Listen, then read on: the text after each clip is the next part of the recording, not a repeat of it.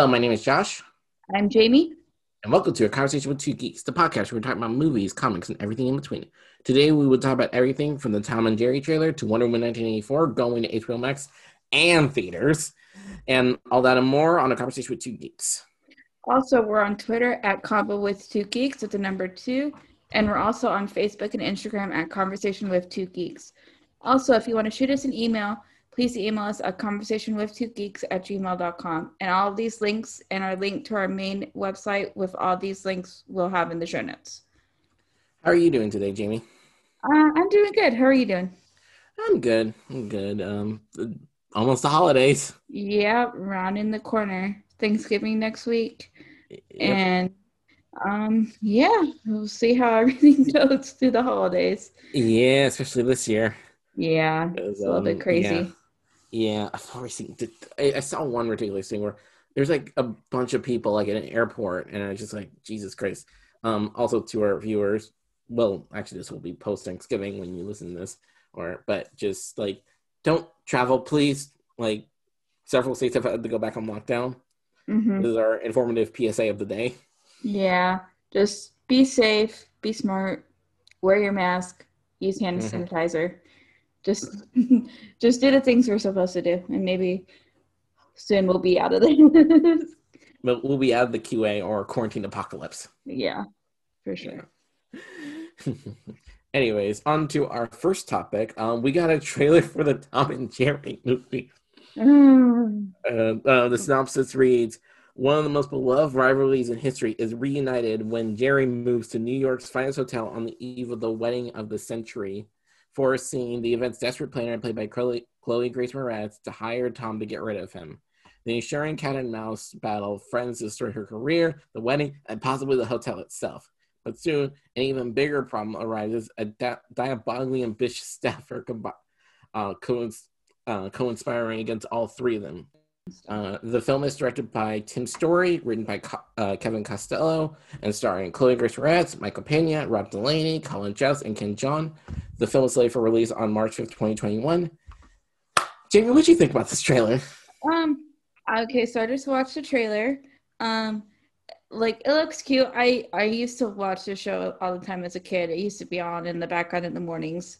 Um, it's just it's a cute thing. I don't know why they're making a movie now about it because like I feel like nobody's asking for a Tom and Jerry movie, but it was kind of cute, and I think kids will really really like it. And um, it, it has like it feels like it has that kind of classic Tom and Jerry, a little bit of like that feel to Mhm. it. What do you think Mhm. about it? I this was interesting because I first heard about this and I'm just like, all right, I'm really curious how they're gonna pull this off because apparently they were gonna be doing rather than do a kind of a um, Smurfs. Thank God, thank Mhm. freaking God, I would have I, I would have had to claw my eyes out. You know, I've never seen the Smurfs. That's a good thing. I consider I, I consider that a good thing. oh, are they that bad? Mm, I mean, the the first two at least. I mean, I know the third one's okay. Um, mainly because I think they went back to just CGI animation, but then also just yeah, it's it's it's bad, and it also has someone from Glee in it. Who? Um, what's the other teacher's name? of The one that Mr. Schuester likes? the girl? Yeah, Oh, um, yeah, she's in it. I forgot the actress's name. I think it's like Emma Emma Pillsbury. yeah. That's her character name in Glee. I, I don't remember the actress's name, but she's good. Like that actress is good. That's Mhm.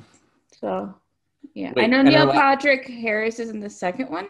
He's in. I think he's in the first one as well. I always consider Oh. those to be Neil Patrick Harris's paycheck movies. Oh yeah, hundred percent. Yeah, but yeah, no. This, I mean, it definitely has the Tom and Jerry vibe. I also maybe, and maybe this is, and we kind of talked about this off screen, but um, um, Jerry's kind of an asshole, Yeah, I know. and I always liked Jerry. It's just I don't know. Their feud was always very funny, very weird, and Very violent. Very violent. Very violent. Um, that poor cat got beat up so many times, like messing around and like all the different conniptions they got into and stuff. Yeah, it's interesting. yeah. yeah, no, it's just yeah, no, but I mean, it, it looks fine. It looks fine. And it looks also watchable. Also, I do kind of dig the whole 2D animation thing. Mm-hmm. No, Although, it looked pretty good. Like it, it fit weirdly. Mm-hmm. Yeah. So. And again, it's easier on the eyes because mm-hmm. I won't have to like claw my eyes out. so yeah. So yeah, but yeah, no, I'm I'm curious about it. Um, and yeah, you know, we'll we'll see, we'll see. Mm-hmm. So yeah. Anyways, moving on to our next topic. We um, do you remember the Pink Panther? Yeah, I'm not gonna lie. I don't have a, a lot of knowledge about this. Um, I do vaguely remember a Pink Panther movie a while ago, but I don't mm-hmm. think I've ever saw it. What do you think about it? Um, I, I remember seeing the first one. I think I might even have a copy of the first one, okay. the first Steve Martin one. But yeah, no, the Pink Panther property has always been interesting to me. Um, so yeah, um, according to Hollywood Reporter, Jeff Fowler, the director of Sonic the Hedgehog, and Chris Bremner, who co-wrote Bad Boys for Life, are teaming up on a new um, Pink Panther feature project. For those that don't remember the property, the Pink Panther was a series of comedy mystery films featuring French detective Inspector Georges Clouseau, mm-hmm. played previously by Peter Sellers and Steve Martin, respectively. It was also a cartoon character who first appeared in the opening credits, but proved so popular that he became the star of numerous cartoon series in the ensuing decades. Um, the film was being spearheaded by producers Dan Dan Lin and Jonathan Eirich, who did Aladdin and the Two Popes, as well as Lawrence Mercer. And this is going to be an interesting one. Julie Andrews. Wow. Okay. Yeah. Um. So who was married to um. So she was married to um Blake Edwards, the original co-writer and director of the Sellers films. I did not know that till today. That's interesting. Love mm-hmm. me Julie Andrews though. She's fantastic.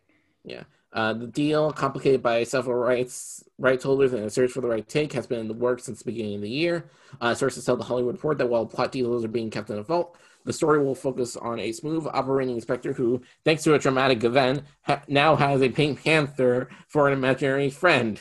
The later, although he doesn't speak, does help solve the case. Interesting. Okay. So this, yeah, um, this. I'm just excited to see a trailer for this, just to see what it's going to be like about. Because I remember seeing Pink Panther trailers a mm-hmm. lot. Um, mm-hmm. but I honestly can, if I see in the movie, I honestly cannot remember. I remember seeing um, Steve Martin as the detective dude in mm-hmm. a trailer, I believe. So, yeah. yeah. Also, there's that classical thing that dun, dun, dun, yeah. Hmm.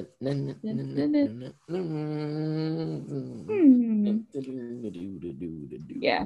No, the music is iconic. It's good. Yeah. Also, I just realized I've had that stuck in my head for like several years, and I was wondering, I was wondering, is that from Mission Impossible or something? Mm-hmm. But then I was like, no, that's not from Mission Impossible. It doesn't have the dun, dun, dun, dun, dun, dun. But yeah, no, it's just, and it's like, oh, that's where it's from. Yeah. that's funny. Anyways, um, okay, so moving on to kind of another topic, um, our next topic. Um, so Black Panther 2 um, is set to start shooting in July, and they casted the villain. Um, according to the Hollywood Reporter, Marvel is now writing Black Panther 2 for a shoot that will start in Atlanta in July and will last upwards for six months. Sources tell the publication that Mexican actor Tenoch Huerta, who was in um, Narcos Mexico, is in talks with one of the antagonists.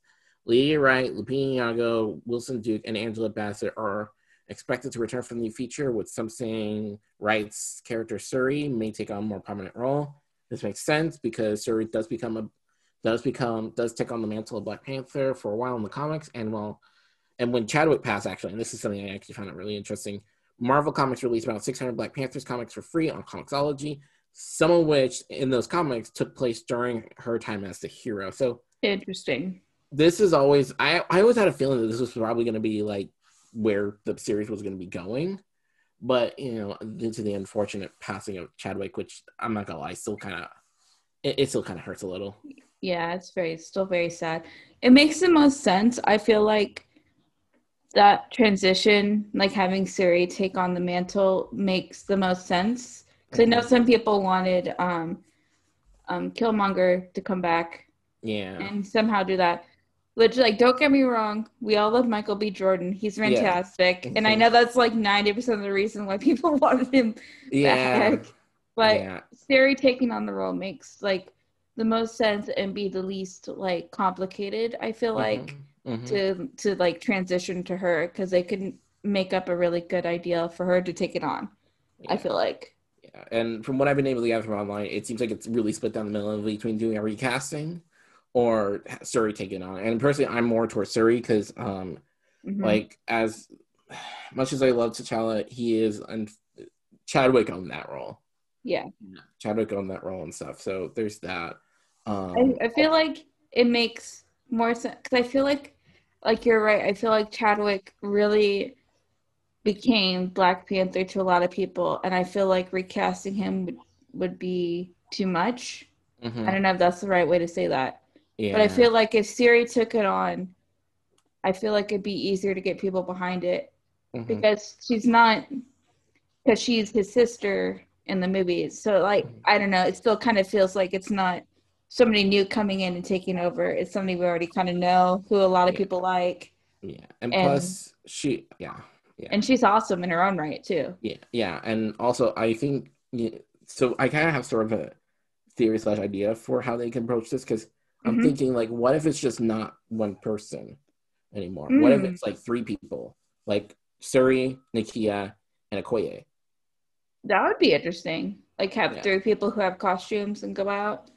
E- Either three people that have costumes or go out, or three people that share the mantle respectively. And we know Nakia becomes a villain, and Mm. Nikki becomes a villain, and Okoye and Okoye she could be a mentor figure to to um Shuri, who now is thrusted into this role. Like, like, okay, what the hell do I do? I was always meant to be the sidekick.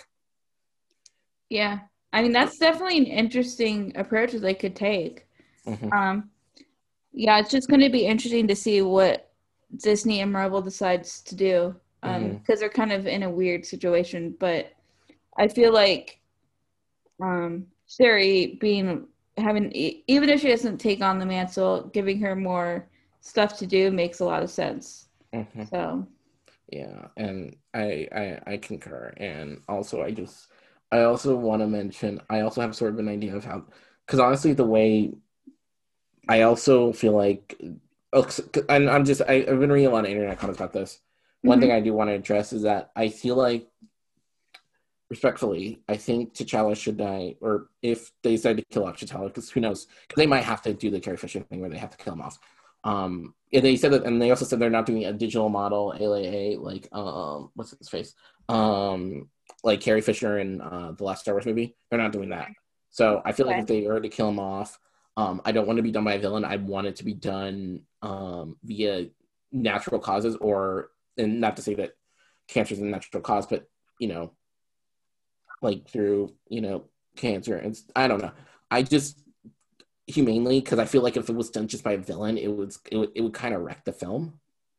I I can I can agree. I feel like that's what's going to be so complicated is how they're going to address if they kill him off. Let's like or why he's if they don't kill him off, why he's gone. Like it's going to be complicated, but I understand your reason. I feel like if they have it just be a villain, it could cheapen it a Mhm. lot.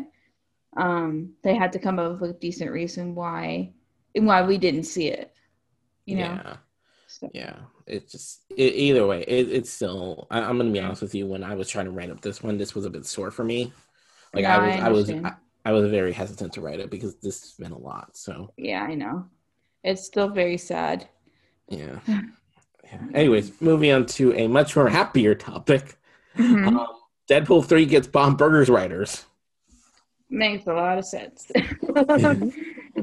According to Deadline, Bob's Burgers veterans Wendy Mullen, Mul, I, I apologize to the writers for this. Um, Mullen Mulnukes and Lizzie Mulnukes Lodgen uh, will write Deadpool 3 with Ryan Reynolds set to reprise his role as the white cranky superhero. Apparently, writers' meetings have been taking place all over the past month, with Reynolds recently meeting with a handful of writers to hear their pitches for the next installment. In the end, the studio and Ryan and Reynolds I don't know why I'm calling him Ryan. I don't know him personally. right, uh, Reynolds Mhm. saw the sisters take as the perfect fit for what they wanted. The r- film remains in early development, but the hiring of the Manooks, uh, I, I am so sorry to these sisters, uh, to this, to the Manook sisters, does mark the first major step in getting the next simple film into production. Also, according to sources, and this will probably be. Um, also, Yeah. according to sources, and this will most likely please everyone, uh, the film will retain its R rating as well as um, have a new director. However, this will be the first Deadpool movie not to be written by Paul Wernick and Rhett Reese, who wrote Deadpool 1 and 2, as well as Zombieland, its sequel, Zombieland Double Tap, Interesting. named for three WGA award and has won the Annie Award for their uh, 2017 episode, The Homonum. So, yeah, um, this is interesting. No, th- yeah, this is pretty cool. Um, like the Deadpool, I know lots of people love the Deadpool movies. So, um, and Mhm. the sisters getting a chance to write it is awesome. Um, they're from Mhm. um, what is it? The Good Burger? Is that how you say it? Or Bob's No, Burger. Bob's Burgers. Good Burgers, Nickelodeon. Nickelodeon. I'm sorry, I got those. I got the yeah. it's my it's bad. okay. I'm just like, as soon as she said Good Burger, I'm like, I know I messed up. yeah, Bob's Burgers, which makes a lot of sense, um, and stuff. So should be cool. Um, interesting Yeah. that it's not going to have this the guy who wrote, wrote the first two attached in any way. Mhm. Um, so that's interesting. But um, yeah, I mean, Reynolds is going to be helping and stuff. It looks like so should be good. Mhm. What do you think? Yeah. I'm I'm curious about this. Um again, I I'm just you know, as soon as I heard about this news, I was like, Bob's Burgers writers. Hmm, interesting. Because you know, because if you've seen Bob's, have you, have you seen Bob's Burgers? I haven't, but I know isn't it kind of like Family Guy, kind of like the same kind of sense of humor. It it it kind of is, but it's also more low key, okay. More Okay. low key fun, more low key funny. Um, like it's it's funny, but yeah, it's kind of more like low key funny. It's not like Family Guy funny, but it's like Mm. oh, that's oh, that, that that's funny. It's more like charming funny. It's like Okay. it's like charming, wholesome funny, which is going to be very interesting That's true. Uh, because Deadpool is not wholesome. no, but Or I tho- mean, those, those first two, for or at least the first one with his relationship with Vanessa, that was at least wholesome. didn't Reynolds pick these girls out though? He saw like they did something on the show or something, and he wanted them to. Yeah, Yeah. So if Reynolds yeah, sees Reynolds, something in it, yeah, then it- there's got to be something there. I I I, Yeah, I mean no, I I- feel like yeah I, I understand though because Deadpool's sense of humor is very specific. So you got to make sure you got writers who Mhm. can handle that kind of sense of humor and are okay with it, and like going Mm-hmm. that direction. You know. agreed, agreed. But yeah, no, this this will be interesting.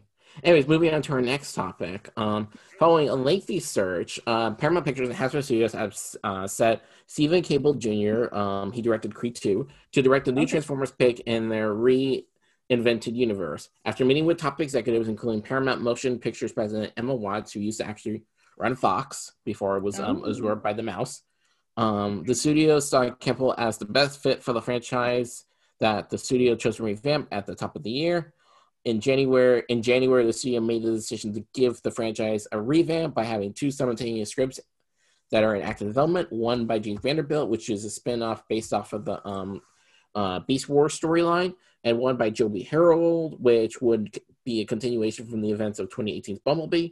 Harold's film would eventually would be chosen as the next installment in the franchise, and once he gives the final touches on the script at the end of the summer, the studio will be um, or um, the studio will be taking uh, director pitches on the next film, which has resulted in Stephen Cowell Jr. taking the taking um, taking the gig. Um, a start date for filming is predicted to start in um, mid 2021.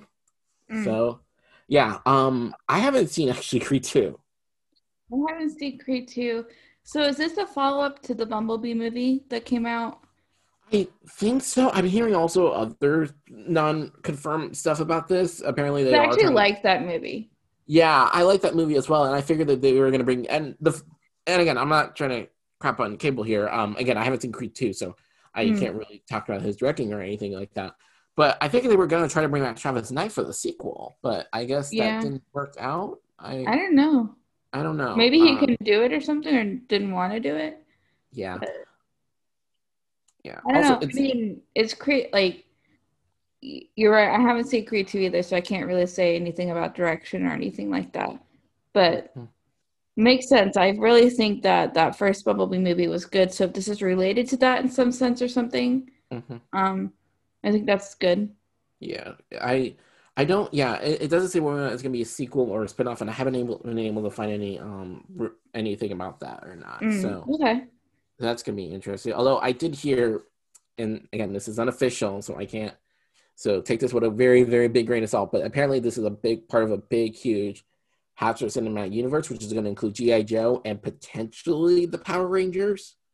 Interesting. Huh. So that that's going to be a whole thing. Hmm.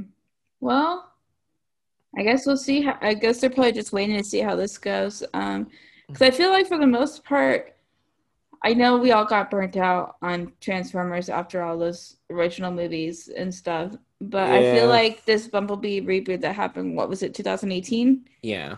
Um, was actually like I think a lot of people actually like enjoyed it because it kind of got back to the roots and stuff, and it was more of like an or- origin kind of story and stuff. But I guess in a way, I don't even know how to describe it, but um, Yeah. I enjoyed it. So if they can kind of keep that kind of same vein or something, I think Mhm. it has a lot of potential.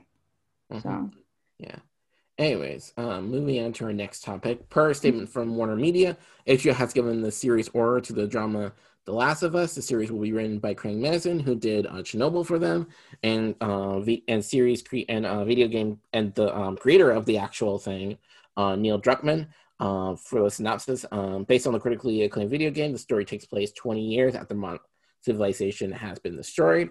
Joe, uh, hardened survivor, is hired to smuggle Ellie, a 14-year-old girl out of an oppress out of an oppressive quarantine zone. What starts as a small job soon becomes a brutal, heartbreaking journey as they must travel traverse across the U.S. and depend on each other for survival. Have you played this game? No, I've seen a lot of um, gameplay on YouTube though, and there is a lot of story in this game, and Mhm, so I'm not surprised that they announced the series. Mhm. Glad it's HBO because there's no way it could be on anywhere else. No way. Yeah, yeah, no, yeah, Um, no. so that made us a lot of sense. Um, it has a lot of potential. Um, it could really, I could see it if it's done well, becoming sort of the next big zombie show like Walking Dead was when that Mhm. premiered. Um, it has a lot of potential. yeah. Um, Yeah, and I'm I'm with you on there, especially given that um they got their top talent um Chernobyl, which won a bunch of Emmys I think the year before last. Craig Mhm. Mazin on it, and so yeah, no, I'm ve- I'm very curious about this. Again, I've only seen like a couple of gameplay bits of it, and I know that the sequel was very controversial. Yeah, there's there is a lot. I know the sequel was controversial because of stuff that happened, and but there there is a lot of story that they could do in this. So I'm very interested to see how this hap- see how this goes. Oh, guess who's joining uh, Stranger Things season four? Who's joining Stranger Things season four? Freddy Krueger. Oh my god. Well, not not literally, not literally. I don't Yeah. think they have rights for that. Uh, yeah, but yeah, Freddy Krueger and a couple of and several other people will be uh, joining Stranger Things season four. Actor Robert Englund, best known for his portrayal of Freddy Krueger in the Nightmare on Elm Street films, will be joining season four of Stranger Things. Englund will be playing Victor Creel, a stirred and intimidating. In addition to Englund, we also have Harry Potter veteran Jamie Campbell Bower, who I believe was in that first attempt to do uh, the Mortal Instruments before the TV show. Oh, he was. Oh, Um, he. Oh, I think I you're know- right. Yeah, Yeah. yeah. Don't ask me how I know that. okay. I don't. I I just I didn't. Yeah, yeah, no, He plays um yeah, no. I just- Grindelwald in Harry Potter. He plays young Grindelwald, I believe. Oh, and he also plays That- Grindelwald here. Yeah, that's what I was, I was trying to figure out what his Harry Potter role was. Um, He it's very minimal. He appears in Deathly Hallows. Uh, He's the guy in the window taking the Elder Wand. If you guys know what I'm talking about. Um, Ah, he's the blonde okay. Oh, kid uh, in the flashbacks. Um, yeah. So. ah, that um, makes sense. That makes sense. yeah. Yeah. Okay. So I honestly I Yeah. don't know him as an actor, Um, but that's pretty cool. I guess. What do you think? yeah, he he'll be playing a new series. Regular. Um, again, I haven't. Um, I've only really seen bits and pieces of Crimes of Grindelwald, so I can't really say anything. But Mhm. um, yeah. Um, but he'll be playing a new series. Regular Peter Ballard, um, a caring man who works as an orderly at a psychiatric hospital. Tired of the brutality he witnessed day after day, uh, Peter may be poised to take a stand. Yeah. Um, we also had um, we're also going to get Eduardo Franco from Booksmart as Argyle, a fun-loving stoner who works at Surfer Boy Pizza. Uh, Catherine the Great actor Joseph Quinn, as Eddie Munson, a metalhead who runs uh, the local Dungeons and Dragons club called the Hellfire Club. So we actually got a, so that's we actually be interesting. yeah. So we actually got um some confirmation some because um a little while ago I think one of the writers posted one of the titles Ooh, okay. and it was the Hellfire Club. So Mm, okay, Yeah. that makes sense. yeah. Um Tom I, I can't pronounce his last name. Um Wallace Shaw, um, who played Dracan, um uh Jacqueline, um Jacqueline, uh The um, Jacqueline, um, or the man with no faces, I like to call my Game of Thrones, as Dimitri, a Russian prison guard who befriends um, Hopper. So Mhm. looks like Hopper's gonna be in a Russian prison. oh God. Um, Nicole Durushko as Yuri, a seedy and unpredictable Russian smuggler who loves bad jokes, cold hard cash, and crunchy peanut butter. Um, Mason Dye as Jason Carver, a rich sports star whose perfect world begins to unravel in the face of a new evil.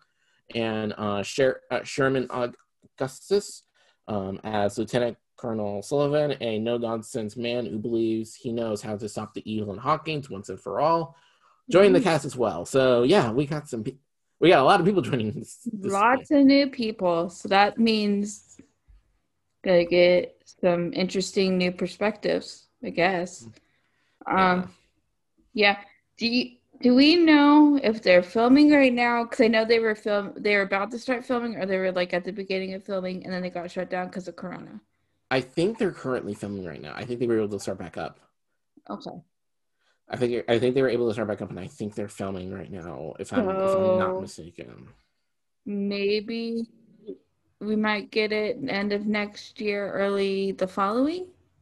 Probably that's that's probably my guess. Yeah, that makes the most sense to me. Yeah. Also, Mhm. I don't know if they're still doing four and five together because I know that that was one of the original plans before COVID. Oh, oh, those those were gonna be like back to back episodes or like one big episode. Or I no four and five um season together. Oh, oh, okay. I don't know. I don't know if they're still doing that because of COVID, but um, you know, we'll we'll have to see. Might be smart just to do that, just so because if you have them all there already hmm and you have them being tested and everything for COVID, makes sense to me. I could be wrong though. I don't know. Yeah, I know they were able to get some stuff done beforehand. I think that um, I know that they were able to get like the Russian stuff done, hmm which means oh god, we're we're gonna see Hopper in a Russian prison. It's gonna be intense. I I don't know. I'm just glad that I'm glad that they posted that little teaser that we know he's okay, like alive, at the end. Um, whenever they released it, right before all the Corona stuff happened. Mhm. Um, so at least like we're not still wondering if he's dead or alive or what's Yeah. going on. I just wonder how the fuck we're gonna get him out. They, it's gonna be their explanation for that is gonna be super interesting because they're gonna have to come up with something, and I'm very curious to see what they decide to do. Because obviously the kids can't go to Russia. Like the kids can't go to Russia. True. I don't know. Can't they can't go to Russia because that, that that would just be a whole. But then again, also they infiltrated a Russian base like last season. I feel like they're gonna be they're gonna be separated. Like we're gonna have groups. We're gonna have Mhm. Hopper and his crew in Russia in the prison. Mhm. We're gonna have um, Mike and Nancy and the and the Wheelers and Hawkins, and then we're gonna have um, Will and Eleven and um, Jonathan because they moved away. All right. Anyways, moving on to our next topic, we have a new Predator movie in the works with uh, director from 10 Cloverfield Lane doing it. Um, according to Deadline, uh, 20th Century Studios has engaged 10 Cloverfield Lane director Dan Trachtenberg to direct the fifth installment in the Predator series. The script is being written by Patrick Aison, who producer writing credits include the series Kingdom, Jack Ryan, and Treadstone. Plotlines are being kept on the wrap, but says that it will not be a continuation of the 2018 Predator, which really sucked um, which was directed by Shane Black, who played Hawkins in the original 1987 movie. Um, are you a fan of the Predator? I know you don't do horror. I really don't. I know of these movies, but I honestly never seen them, so I honestly oh. couldn't tell you. What do you think about it? I know you probably know a lot more than I do. Um, it's interesting. Um, again, I like Trachtenberg. I like Dan Trachtenberg. I'm very. Mm-hmm. I, I, know he was, was supposed to do Uncharted, but um, there were creative differences with the studio, so he bailed. Um, he also okay. did the pilot for The Boys. Oh, okay, that's cool. For Amazon's The Boys, so that's really cool, and I'm, I'm very curious to see what take they're gonna be because I've heard um, this wasn't official and this wasn't with the official report, but apparently it's gonna be sent. I guess um, I don't, I don't know, and I can't hundred percent confirm this or not, but mm, okay. Um, but apparently one of the premises that was gonna be, I guess, set during the Old West or follow a Native American woman as she like rises up from the ranks. Mm. Ranks, and I guess it was going to involve predator, the predator somehow. I don't know. I was uh, when I looked at that report, which was from discussingfilm.com. Mm-hmm. Um, I wasn't 100 percent clear on that, but uh, okay. but yeah, no, this is going to be very interesting. So yeah, should be cool. Yeah. Anyways, on to our next topic. We have a new James Bond game in the works. Have um, they ever made a James Bond game before? They have. They um there was a GoldenEye back in the day for like oh, I guess the Nintendo. Oh, I remember that one now. Okay. Yeah. There's there's been a few, I think. And then I think there was one I, I guess there um I think either 2012 or 2013. Oh, okay. Interesting. So there's that. Um, yeah, so uh, per statement on uh, Twitter and their official website, uh, Project 007 working title is a brand new video game to be developed and published by IO Interactive, featuring a wholly original Bond story. Players will get to step into the shoes of the wor- world's favorite secret agent to earn their 00 status in the very first uh, James Bond origin story. Uh, IO Interactive is a Danish video game developer responsible for creating and developing the Hitman franchise Chimes with their next game, Hitman 3, set for release in 2021. So, yeah, this is going to be interesting. Yeah, this should be cool. This should be yeah. fun. Have you ever played the Hitman games? No, not really. I'm not into the shooter games. I'm more into like um, Mario, Zelda, which is like a kind of like a fighting game, but more like sword, um, Tomb Raider, that kind of stuff.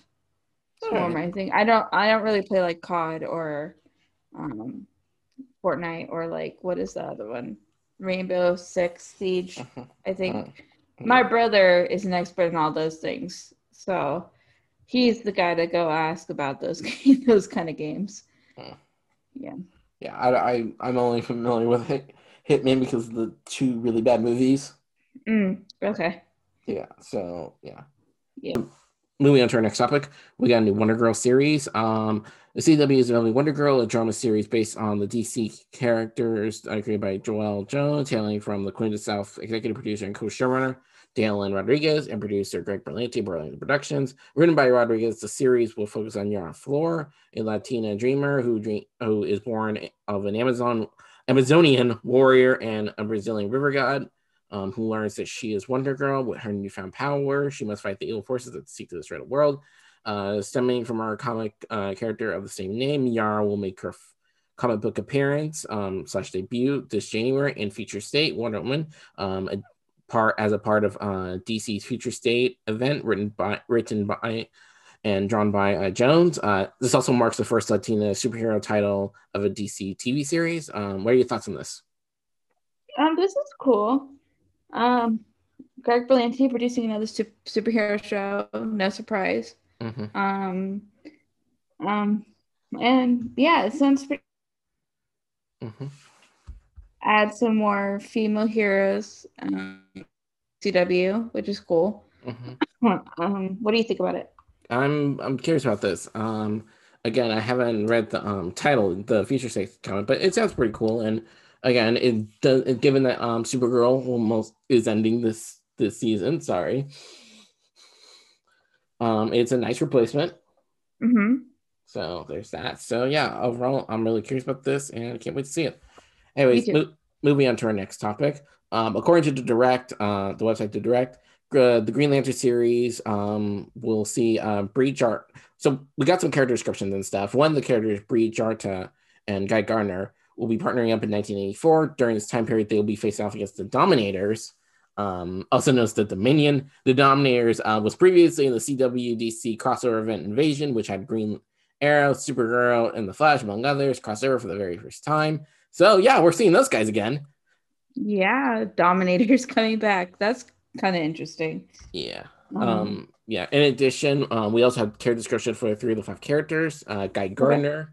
White male 30s, a hulking mass of masculinity, as rendered in the comics. Guy is a personification of the hyper patriotism found in the 1980s that birthed Hulk Hogan and Rambo.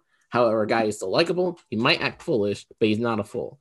Guy loves his daughter and wife with all his heart, partying, fast driving, hot tempered heart. But like many alpha males, there is a deep undercurrent of pain driving it all. Bree Jarta, black female, 30s. Uh, few lanterns take their commitment to the corpse and its purpose more seriously, more seriously than Bree. Um, Bree is half human, is the half she works hard to forget.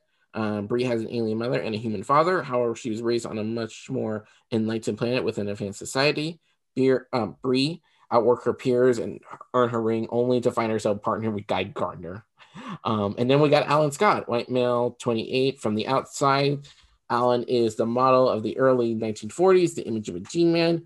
Um, Alan is handsome, clean shaven, and well dressed without a hair out of place. He has spent his young life trying to personify truth, justice, and the American way uh, much like a, another superhero. Sorry, that was me. Um, that, that wasn't character. That was me. Um, he is already a household name in LA and is seen as a hero thanks to positive press coverage. However, for all Alan's honesty, there is one huge lie that has followed him. He is a gay man. In fact, in this era, could cost him his job or even his life. The show will also have a TV MA rating due to its violence and profanity and will be delving into racial and social topics, such as similar in HBO's Watchmen. Interesting. So yeah, no, this is this is really interesting. I'm really curious to see. Um, again, yeah. with both the um, Dominators as well as what the show will be delving into, it seems like mm-hmm. it's going to be definitely a big contrast from what we use from. Well, I mean, the only really other thing from Green Lantern was the 2011 movie. That's true. Yeah. So, yeah.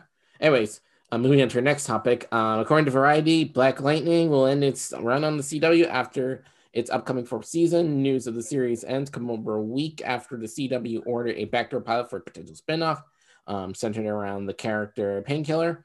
Uh, when we first started this Black Lightning journey, I knew that just Jefferson Pierce and his family of powerful Black women would be a unique addition to the superhero genre. Series developer and executive producer Shalyn McKerrow said in a statement, "The love that Blurred um, and all comic book fans around the globe have shown the series over the past three seasons prove what we imagine Black people want to see themselves in all their complexity. He continued, thank you, thanks to um, thank you to this phenomenal cast of writers, cast writers, and crew, whom without whom none of this would be possible. Akil continues.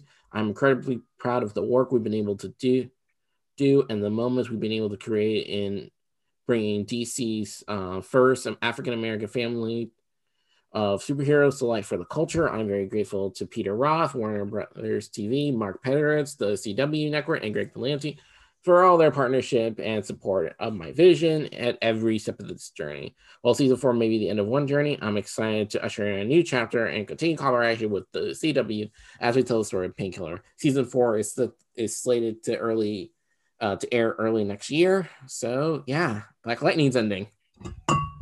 Yeah, I mean, I feel stupid now because when they announced the painkiller spinoff, that should have been alarm bells kind of in the back of the head, like mm-hmm. opening up. Um, it's sad, um, but they never really integrated them into the other shows of the Arrowverse. Really, they did a, a little bit with the mm-hmm. last crossover, but they were pretty separate the whole time, which I feel like was a good and bad thing because I feel like the the united universe of those shows is kind of what makes it Mhm. adds an in, very interesting element to it and then but also keeping it separate is also good too because then you can really focus on what you want to do you don't have to like worry about the other shows and stuff too Mhm. um yeah it's just sad um what do you think I'm, you know, as someone that had again, I really liked season one, and unfortunately, I felt I dropped off, which is Yeah, kind of too. my yeah, which is kind of my fault. I mean, there's a lot of shows, and unfortunately, Black Lightning dropped off. Um, Mhm. again, I also heard that the ratings weren't um weren't as great as the other one, so it's like you know, let's just let's end this, and I mean, it's understandable, and but it does seem like the Painkiller series is going to continue the Black Lightning part of that universe. So Yeah. I, I guess we'll just have to wait and see. But yeah, no. Um, again, um, we're we're losing some people on the CW side. Um, Supergirl, they're really Black really- Lightning, Arrow's Yeah. gone. I know. They're really integrating phase two, kind of like the second phase of these heroes. Um which I don't know how I feel about. I'm ex- I'm a little excited, but I'm also like I feel like they kind of caught lightning in a bottle and I don't know if they're going to be able to keep it going Yeah, it also Um, doesn't help. unless That, there's some big changes. yeah, it also doesn't help that we now have like a literal streaming service Yeah, where we can put most of these shows on, especially with the success of Doom Patrol. Mhm. So That there's too. that. So yeah. Anyways, continuing on this. Um. So we ca- so we kind of got a bit more clarification, or so you remember that controversy we talked about last week? Mhm. Um, in a new interview with uh, Jonita Davis, the writer um, that got fired, uh, Nikki, uh, Nadria Tucker explained how she and others um, would push for the show's producer to include more diverse faces. We kind of got more into this. Um, she did an interview with Jan- Jonita Davis on Medium, and Okay. this is what she said. Um, once the news became about the cast, um, began to come out about the casting of Superman and Lois, we saw that the villain was going to be black, and it just felt it, it felt like we needed to start pushing for diversity in other areas. Like, let's look to have diversity in some of these supporting roles, but also, well, but also, uh, what's the background roles? Even the dude walking behind everything. Let's get that person to just to not be just a standard whoever. Let's actually reflect the real world. And there was pushback on you. Know, the pushback um, was because the show films in Canada, and the showrunner, uh, Todd Helbing, Yeah. we might not be able to find actors of color in Canada, so we would have to bring them in or ship them in, as it were. And apparently, she wasn't the only one that complained about this, as several writers of color, several black writers, several female writers. I know a few writers came to me with things, came to me with things that I had to, um, I had to bring up with the showrunner and people above me, and we did. There was also, and this is more in the art, more in the article where I found this from. They also um push for diversity with some of the casting, including um, um Martha and Jonathan Kent, because they're Superman adopted parent. They can literally be anything in the world, and we got pushback on that. They were cast, I'm sure, with great actors. Martha ended up, Martha ended up having to be recast. Again, we push for diversity. Again, we were a nor, stuff like that just adds up, and you see the results on screen. Yep. I it's such a so it, oh my god. Um I'm sorry.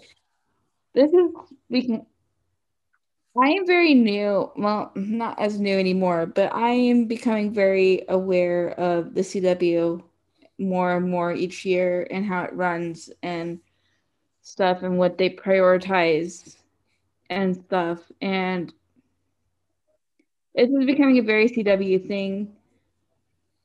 The Flash, Todd Helbing was the co was was the showrunner of Flash for a couple years, right? Mhm. Yeah, until um, So I'm not six, where everything surprised. um. Unfortunately, I'm not very surprised because I feel like the Flash did something incredible by casting the West family as people of color. That Mhm. was a very good idea to do, and it was very it's like it was a good idea. It Mhm. got diversity. It was cool. They got good actors. I mean, you got Jesse L. Martin, you got Mhm. Candice Patton, Mhm. you got um, oh my god, I'm blanking on his name. Um, can um can fuck, I can't pronounce his name. I don't know Um, how to Can say his name. um, I I know his uh can can can Kenya uh Lonsdale. Yeah, Lonsdale. Yeah.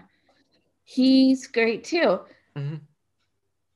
But they don't get like if you're it's, you have to give them story. Give them good story and they don't freaking do that.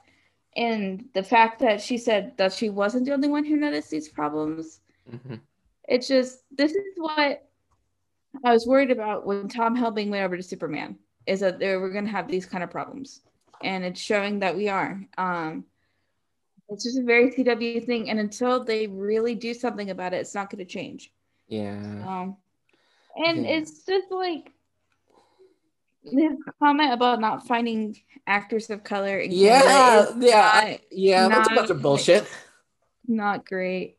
I Yeah. mean, I honestly, I don't know the demographic up in Canada, especially up in Vancouver where they are. I don't know. Mhm. So, but I do know, I'm pretty sure they're predominantly white, which is like, okay.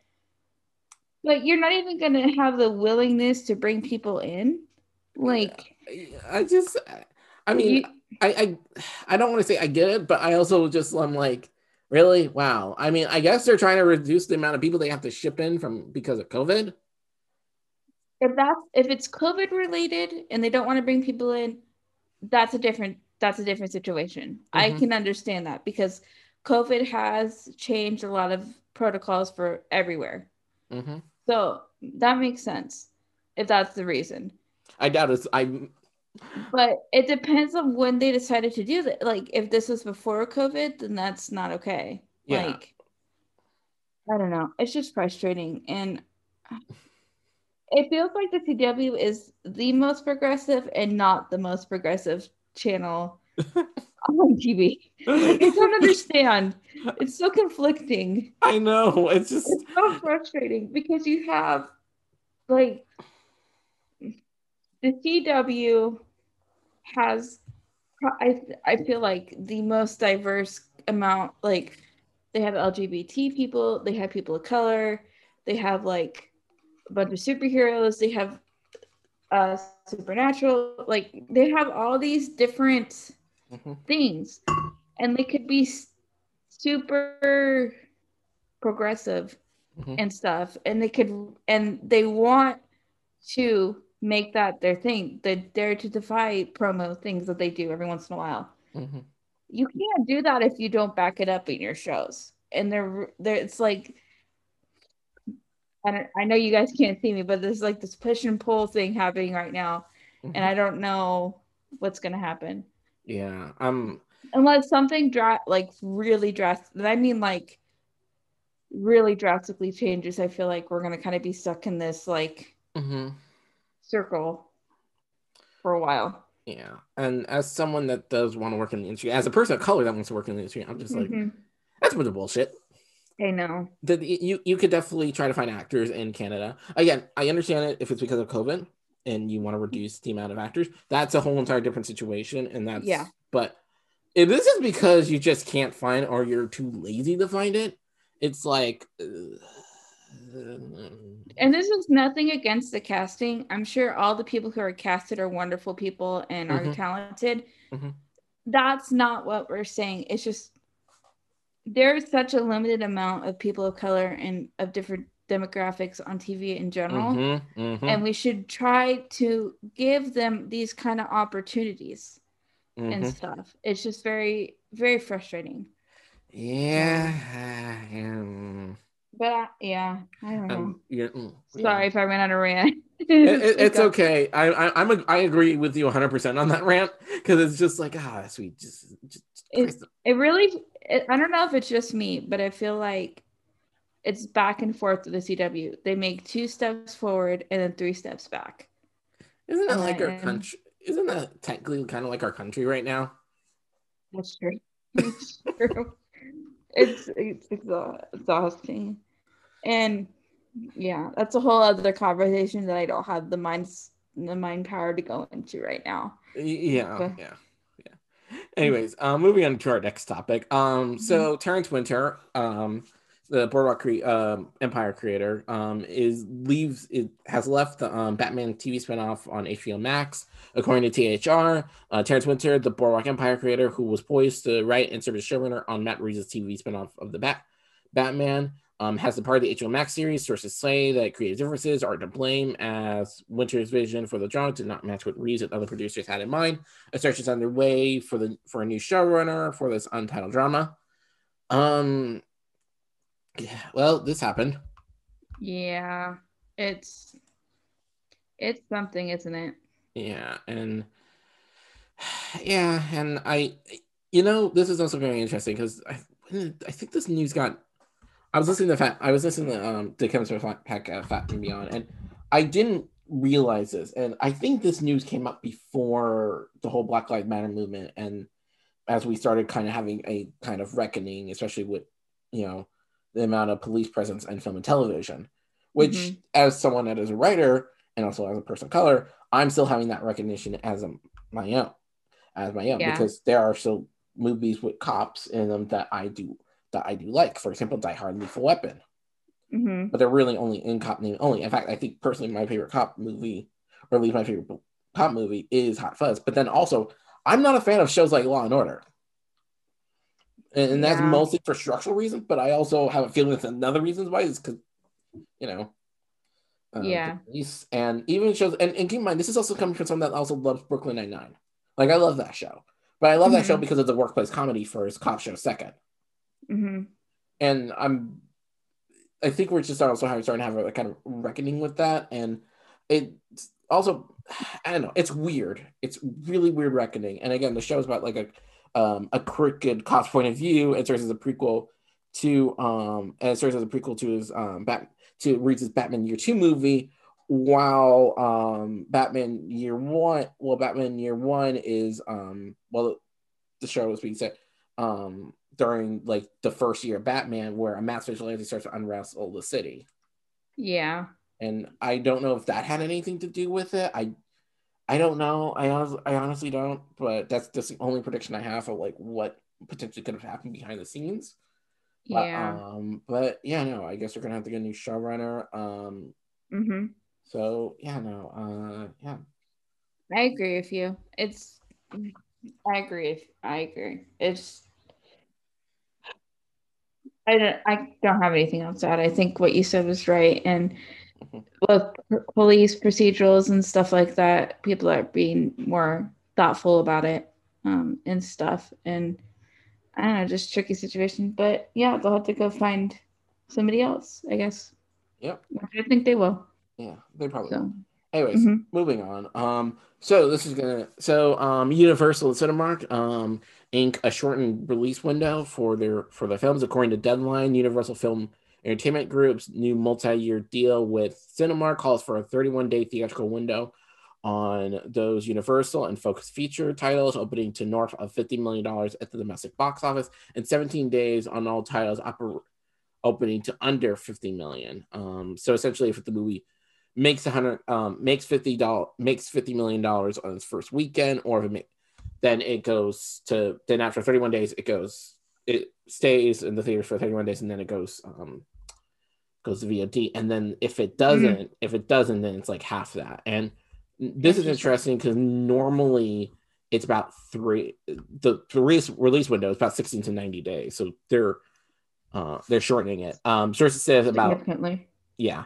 About uh 10% uh P of uh private video on demand revenue on a title that has been set for exhibition on that share, uh, AMC and Cinemark respectively get 15 to 17 percent of that, which translates to like about like one or two of the entire POVD plot, which of which a major studio typically realizes 80 80 uh, percent in money. So yeah, that's kind of how the de- uh, what the details of the contract is, and this is interesting because this is now the second suit second um um this is now the second theater chain Universal has made the deal with because they made a similar deal with AMC back when you know the pandemic started, essentially. Interesting.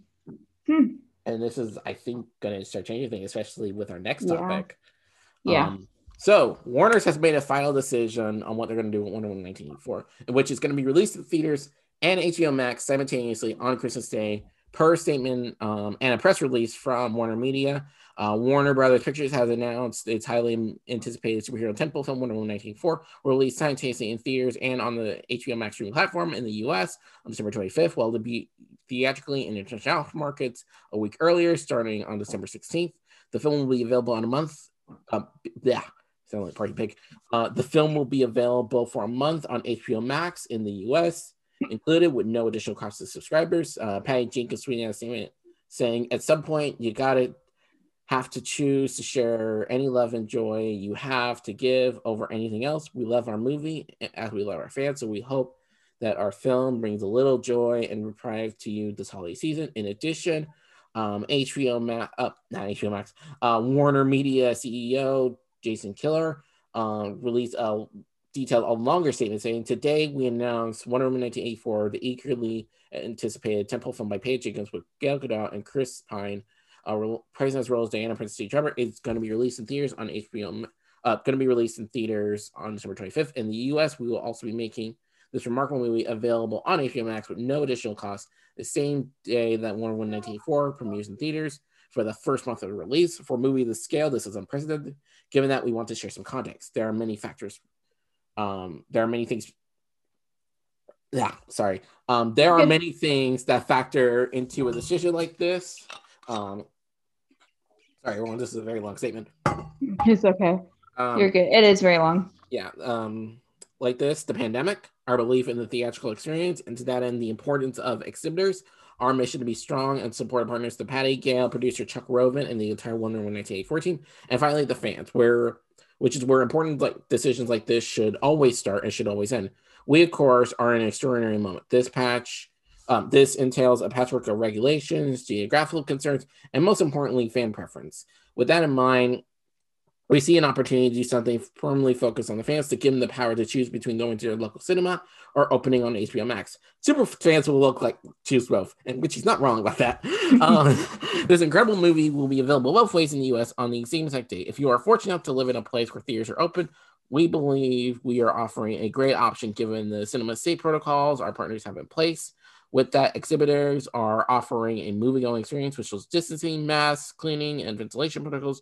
On the other hand, if you and your family prefer to stay in and make your popcorn this holiday, um, we want to share the experience of Wonder Woman 1984 with you the exact same day on HBO Max. Is your decision to make. We are committed to the theatrical experience, and we believe in giving exhibitors a movie of this nature is important right now. We believe that in theaters, because hundred millions of fans around the world value going to the movies, and and for as long as fans seek out the theatrical experience, we will be there to serve them with great movies in partnership with exhibitors. Collectively, the fans get to say these things as they should. Came back to Wonder Woman 1984. We believe this decision will bring several benefits. The first um, most benefit is the is the fans the most unprecedented choice from day one. The second benefit is the exhibitors providing an eagerly anticipated movie and a much needed time where they take precautions into their um, in their own operations. Finally, we believe that our creative partners and ourselves will benefit from this decision in the form of fan response, both theatrically and via HBO Max in the US. I find it fascinating that we, that we will be measuring the performance in an entirely new way. To quote The Wizard of Oz, we're not in Kansas anymore. While we will pay attention to our theatrical re- um, revenues, our our expectations are clearly adjusted to COVID 19. In parallel, we will also be paying attention to the close of our families and fans diving into HBO Max, as we clearly anticipate that a portion of the fans will enjoy Wonder Woman 1984 that way on opening day and beyond. To provide a comparable, a little over 4 million fans uh, enjoy the first Wonder Woman movie on its opening day in 2017. Is that possible? Is that possible? Is that possible for that to happen again this Christmas when we're 1984 between theaters and HBO Max? We are excited to find out, doing everything in our everything in our power to uh, provide the cho- uh, the power of choice, the fans. Many of us could use enough uplifting movies this holiday season. Um, yes, indeed. Um, we think that we think Jesus Christ, is so long. We we think we have that and more in 1984. We believe audiences are going to love every minute of this great movie this holiday season. We are looking forward to sharing it in this unprecedented way. Jason Kilar, um, and Warner Media CEO, and sources tell Deadline that uh, Warner uh, Warner's Jesus. Um, Warner's will make the terms comfortable for exhibitors on the first um, Wonder Woman on the first movie, um, the studio took home about 60% domestic rental. And on this one, they could lower the terms to about 40, 45. And then after um, after it plays on HBO Max for a month, this um, the sequel will have an exclusive theatrical window before going on VOD on day 61. That is the only way Warner's could get exhibitors to go along with this deal on uh, one on the movie. Yep. So yeah, fuck. Um. Well, I'm glad they made a decision. Mm-hmm. I think it's the smartest decision to get the movie out there. Mm-hmm. Um, it sucks because this is obviously not what Gal and Patty Jenkins wanted. Mhm. I, I think everybody wanted this movie to be in theaters, Mm-hmm. but with the state of the world right now, and we don't know when all this is going to end, Mm-hmm. um, it makes sense. Um, it sucks, and we'll just kind of see what happens. I guess that's all we really can do. What do you think?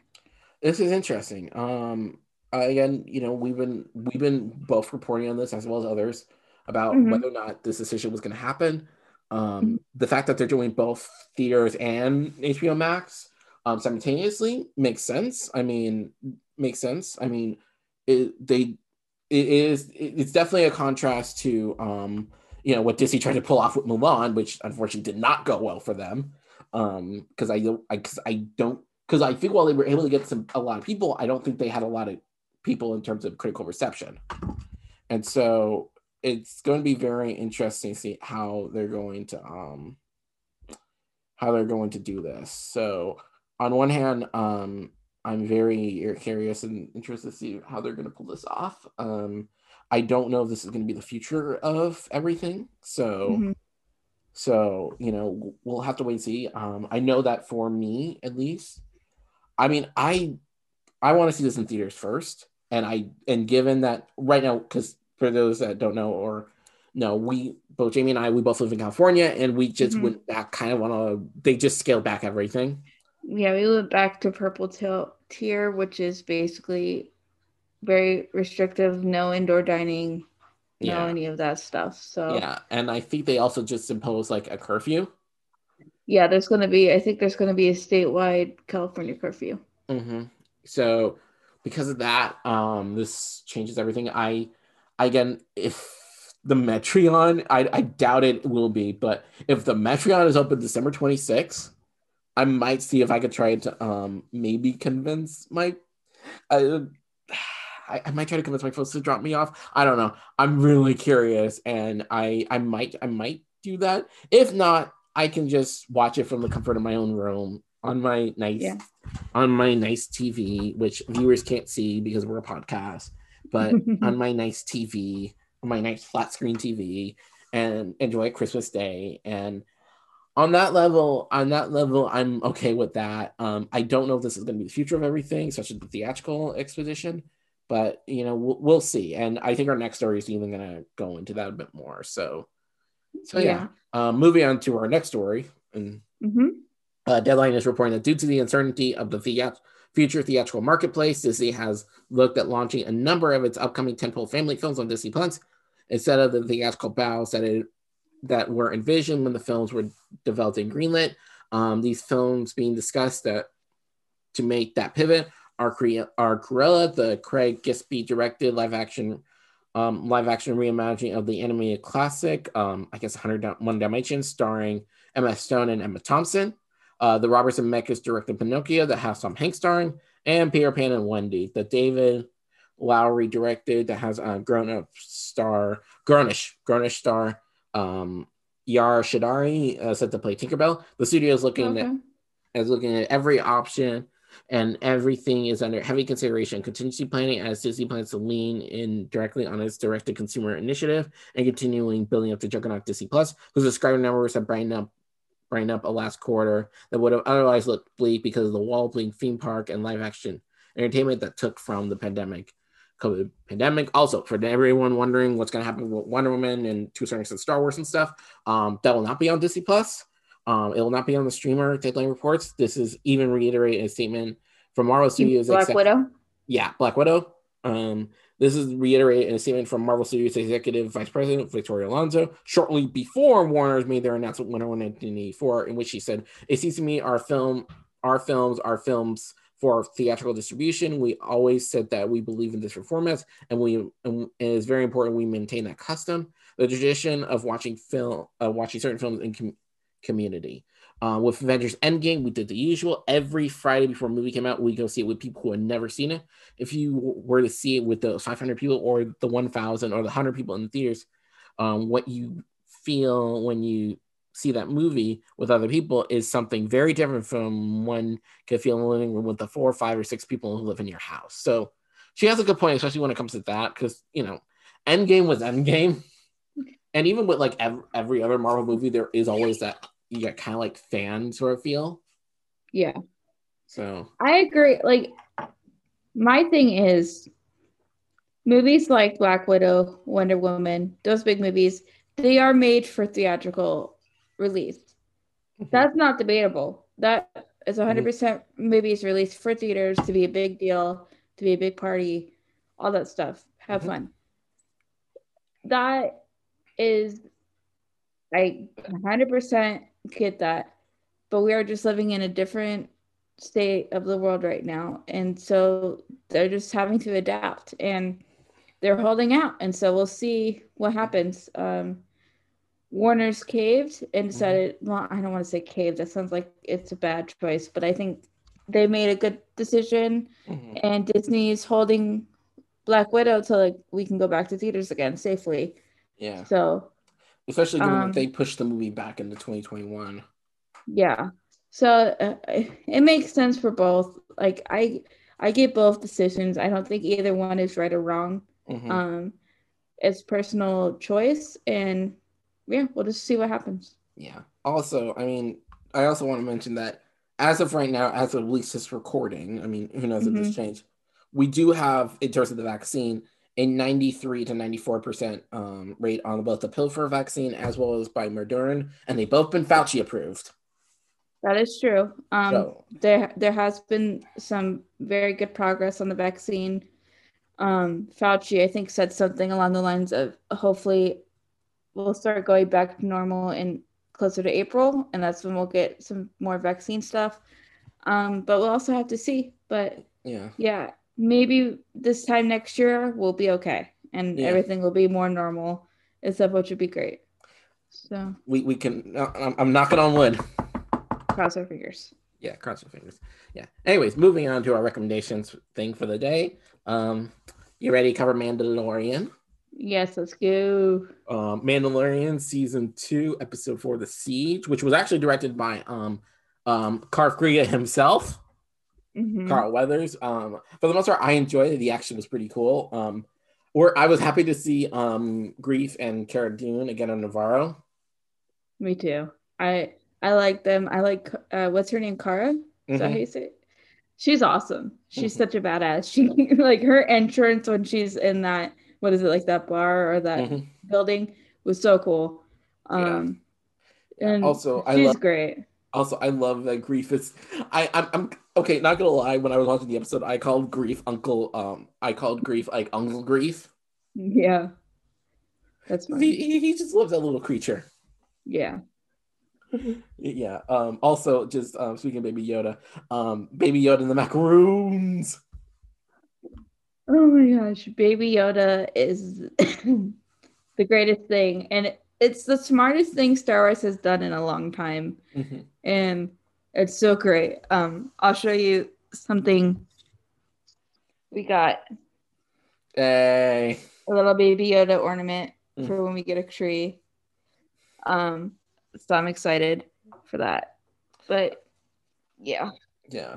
Yeah. the episode overall was good. Um, Yeah. Um. No Yeah. real big cliffhangers. I mean, we all knew that the um, general was alive. Mo- Moff Gideon. Yeah, and Moff he's Gideon. develop he's developing something which might be Mhm. Dark Troopers, which might be coming from some of the old Legends video games. They also have been in Rebels, so Yeah. that's gonna be so that's gonna be Is he interesting. using? Was he using Baby Yoda's blood? Is that what I, was yeah, a- and he was Okay. using um the dreaded M word, man. The, uh, midichlorians. Oh, okay, that makes sense. Yeah. Um. Also, it also has a connection with the tril- um, sequel trilogy. As in, the, we learned that the Empire was cloning people. Oh, that's true. Yeah. That is true. Also, I just want to say one of my favorite scenes of the episode was um him was uh, Mando and Baby Yoda like preparing the ship, and and it reminded me of the red button scene with uh, Baby Groot and Rocket in Guardians of the Galaxy Volume Two. Just, Baby Yoda is just so funny. Oh Mhm. my gosh, it's so Yeah. great. And in addition, also one of the um I, I, I forgot the actor's name, um, but he's from um Kim's Convenience. Oh yes, I love him. Me, me and my mom, we watched Kim's Convenience um back in like March or April when quarantine went down, and um, Mr. Kim, he is great. We were so excited to see him, and Mhm. he he's a huge Star Wars fan, and he was super excited. Yeah, I was so glad to see him back for another episode for a little yeah, like end scene. So cool. yeah. No, this is gonna be interesting. Also, next episode um is titled "The Jedi." And it's going to be written and directed by Dave Filoni, and we might be. It's like I, I have a feeling that it's ninety percent sure we're going to be meeting um Ahsoka. I'm so excited. Yeah, and So excited. Yeah, I I'm I'm excited as well. I don't we don't know how much of a role she's gonna have in the series, and I just also given the fact that you know um there's a now a tracking beam on Din's ship, I it's likely that uh, Moff Gideon will be doing it, and we're probably gonna So- get big, huge lightsaber So battle. there was a spy, right? Obviously, or somebody like put it there. yeah, it was one of the um I guess um You think it's that guy? Because when he lands and right before they leave, they're, um, they say take care of the ship, repair the ship. They they pan back to this random guy, and he's like, he, he goes, Mhm. huh? And then they go back. I think it might be him. yeah, it was him, it was him. Um, there was a whole hologram thing. It was like oh, it was him. So yeah, no, there's a tracking beam on there. Um, we're I'm I'm really excited uh because just epic lightsaber duel and also just be cool. Ahsoka. I know. I'm super excited. Yeah. But yeah, no. Um also speaking of Star Wars something, I watched this Lego Star Wars holiday special. Oh, how was that?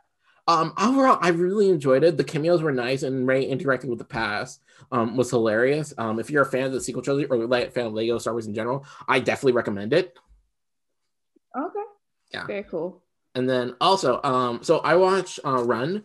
Um, it is dire- it was directed and written by um, Sev Ohanian and um, Aneesh Chaganty. Um, they did Searching uh, with John Cho last um, back in 2018, uh, which also I recommend if you haven't seen that. Mhm. Um, pretty much involves this uh, girl, this girl who, um, by Kiera Allen, who is stuck in a wheel, who is stuck in a wheelchair, and her, and her relationship with her mom. Uh, one day she kind of learns that things are not as they seem, and something like really off. Um, overall, I really enjoyed this one. Uh, Sarah Paulson, who plays the mom, um, is I didn't appreciate her until this movie, and now she's like my new favorite actress, and I want to be in everything. Oh, yeah. Yeah, I and that. yeah, and um, she and Kiera Allen are great as leads with two uh, with the two actors having amazing chemistry. Uh, the writer and director managed to create a tense, shocking thriller, leaving you on the edge of your seat. I also want to give props to the cinematography as it's fantastic, as well as the score by Torin Borrowdale, who um, also does um, score for um, Netflix's Locke and Key uh, with the film. Oh. film. Overall, Run is definitely like one of my favorite movies, and I highly recommend checking it out. It's on Hulu. Go ch- check it out. And then also, um, I watched the Supernatural series finale. What did you think? I'm very curious. So um, I'm gonna give some context real quick. I'm more of a casual fan when it comes to series. I've only really Mhm. watched up to season eight, where I dropped off. That said, when the series announced when it was ending, I decided that I would watch the season 14, only for me to stop watching after a few episodes. And but yeah, however, I decided to watch um, the finale episode, and I actually really enjoyed it. Um, the performances from Jared and Jensen were great. It was nice to see Bobby one last time. Overall, while I do feel like the CW probably should have stopped the series after season five, which was the original plan before you know the show became popular and stuff. Um, that was originally uh, the original showrunner Eric Kripke's main plan. Mhm. Um, it was a nice ending to the boys and their legacy as the leads of the longest running sci-fi show of all time. Yeah, I'm. Yeah, fifth. Yeah, I. Yeah, I follow somebody who's a huge Supernatural fan on Twitter, and I was very interested to see how it went for people and what they thought. Because it's, I, I feel like when the show goes on that long, it's super hard to land the ending. Mm-hmm. So, yeah, I was super curious. Yeah, I I think again personally I'm more of a fan of the first five seasons. I think the ending for the first five seasons kind of works, but I think in terms of just the overall legacy and just how much the show has meant to a lot of people, mm-hmm. I think um I think it works. So okay. I give everyone just um thumbs up. Cool. Thumbs up. And I, I, won't lie, I did get a bit misty eyed when they started playing um Carry On. Aww. Carry On My Wayward Son, as that is the official theme song of the show. Aw, that's cool. Yeah. So yeah. Anyways, you said you had two recommendations? I have two recommendations. So my first one is I watched the season four of The Crown. Mm-hmm. Um, so this season introduces Princess Diana and Prince Charles' relationship. And if you were alive during that time, or if you know anything, you know how tumultuous and crazy their mm-hmm. dynamic is and how complicated that gets. Um, the acting was good. I the budget for this show is ridiculous because the cinematography and like the costumes and everything are so good. Mm-hmm. Um, the acting is fantastic. I thought the actress who played Princess Diana was really good. Um, the Bonham Carter is in this as Princess Margaret, which is Queen, the Queen's sister. Um, and she is fantastic. Um, and the guy who plays Prince Charles plays a really good, uh, kind of not so great dude. Um, and it's it overall if you if you're into the royals and and stuff you would love this show. Um i think they do a really good drama dramatization of it um and stuff. And i think it's really well acted and really well produced. Um so that's my recommendation for the crown. My second recommendation is i watched the broken hearts gallery. Yeah the broken hearts gallery which has which is a rom-com um, that was that has Dacre Montgomery as Nick. He is the Red Ranger in the Power Rangers movie, and he's also um, Billy from Stranger Things. Billy, Billy from Stranger Things. Um, he's really good. We have um, the girl who plays Lucy. I don't know how to pronounce her name. Geraldine. Geraldine. V. Geraldine V. I can't pronounce her last name either. Yeah, she's fantastic. She plays the lead. She plays Lucy. She is really good. She's really funny, mm-hmm. um, and stuff. And she plays sort of the lead character and kind of goes through her journey and stuff. And then we also have um, Philippa Soo from Hamilton. She plays Eliza. She's great in it too. Oh, She's very funny. Sorry, I couldn't resist. The movie overall is really is really charming. Um, I think it's really cute. Um, it's pretty funny. There's a lot of really funny parts. Um, and overall, I think it's like just a really sweet rom com. If you're interested in rom coms, it's really sweet. So right. I really enjoyed it. Yeah. Also, I believe, um, and I remember seeing this, but Christopher Nolan went to a theater, I think in California, because he lives in, because he actually lived in California. I thought he lived um, in London. Um, and he actually went to go see it. Oh, that's cool. Yeah, this was back a few, couple months ago, but yeah, no, it was one of the only few movies released, like you know, back when they originally were planning on releasing. Yeah, it was supposed to be in theaters, and they did put it. I think maybe in a limited release or something, not as big mm-hmm. as they probably wanted to because of COVID. Mm-hmm. Um, and then it's also um, available to rent on Amazon and Apple and all those places. So if you're interested. So yeah. Well, anyways, that will do it for our episode today. Um, yep. So Take it away, Jenny. Yeah. So so follow our social media pages. We're on Twitter at Convo with Two Geeks, and that's with the number two, not spelled out. Mm-hmm. Um, we're on Facebook and Instagram at Conversation with Two Geeks, and we're also on um, also our email. If you feel like emailing us, if you have like a longer question or want to go into more detail, um, we're at Conversation with Two Geeks at gmail.com. Feel free to shoot us an email. We will respond, and we'll even read it on the show. You re- send us an email. Um, and we will also include one link that will be to our main website anchor page, which will have all the links to everything.